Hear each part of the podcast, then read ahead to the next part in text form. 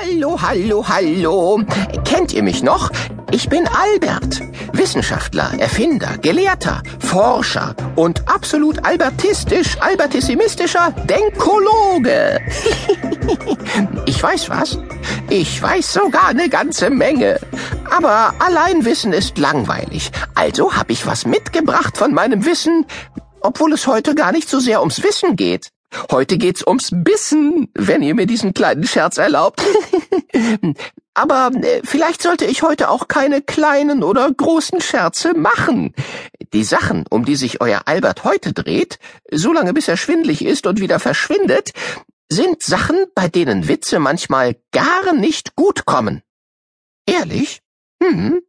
Mit Witzen ist das ja so eine Sache. Euer Freund Albert gilt auf der ganzen Welt als absolute Kulturserviette, äh, äh, als äußerst kultivierter, netter Mensch in Sachen Witze. Hm. Alberts Witze sind Spitzenwitze. Sie sind auf keinen Fall Beleidigungen. Das können Witze nämlich auch sein. Schlechte Witze haben manchmal eine gewisse Neigung, andere Menschen zu verulken oder zu veralbern, was ich, äh, obwohl ich albern bin, Verzeihung, obwohl ich Albert bin, absolut ablehne. Witze, die sich über andere lustig machen, sind Wächterschlitze. Äh, ich meine, schlechte Witze. Ja, äh, deshalb spare ich mir besser auch einen Witz mit Bissen statt Wissen. Äh, Heute geht's um Zahnspangen und um Brillen. Und bei diesen zwei Dingen gibt's häufig, äh, wie heißt das so schön? Äh, Stress. Ja, da verstehen Kinder oft keinen Spaß. Bevor ich als Oberdenkologe und Doktor Doktor Albertissimus Bissimus zu erklären versuche, woran das wohl liegt, gucken wir uns mal jemanden an, der grad richtig Stress wegen sowas hat. Also wegen einer Zahnspange. Er heißt Niklas. Jawohl, Albert. Und Niklas ist sauer. Niklas, dem es besser gefällt, wenn er Nick gerufen wird, ist so sauer, dass er schon den ganzen Sonntagmorgen wütend mit den Zähnen knirscht. Nick ist oft sauer. Es gibt nämlich ganz schön viel in seinem Leben, das ihm einfach nicht passt. Am meisten ärgert es ihn natürlich, wenn ihn die Kinder in der neuen Schule Sternenschweif nennen, wie dieses Pferd in den Kinderbüchern. In die neue Schule geht Nick seit einem halben Jahr, seit er mit seiner Mutter in die kleine Stadt gezogen ist. Heute ist Nick besonders sauer. So sauer, dass Zähneknirschen gar nicht reicht. Deshalb verhaut er heute seine Wutwand.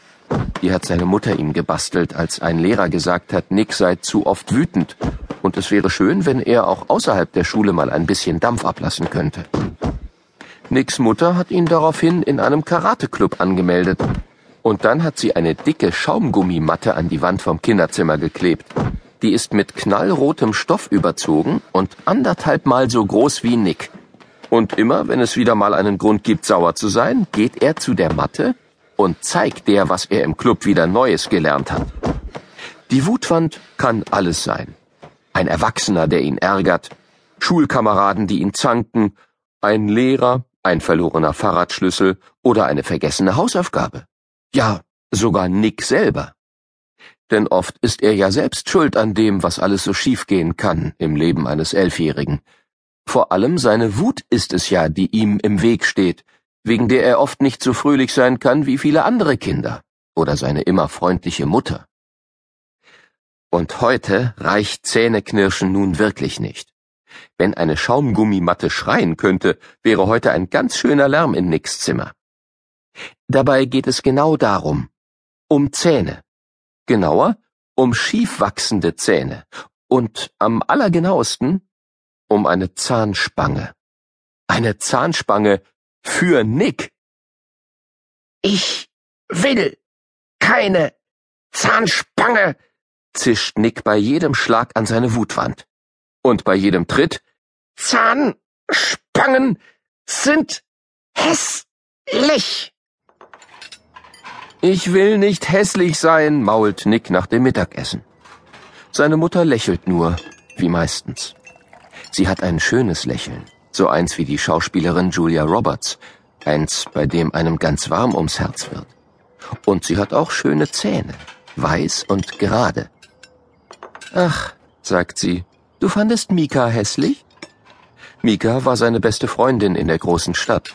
Auch nach einem halben Jahr ist er immer noch traurig, dass sie sich nun gar nicht mehr sehen können.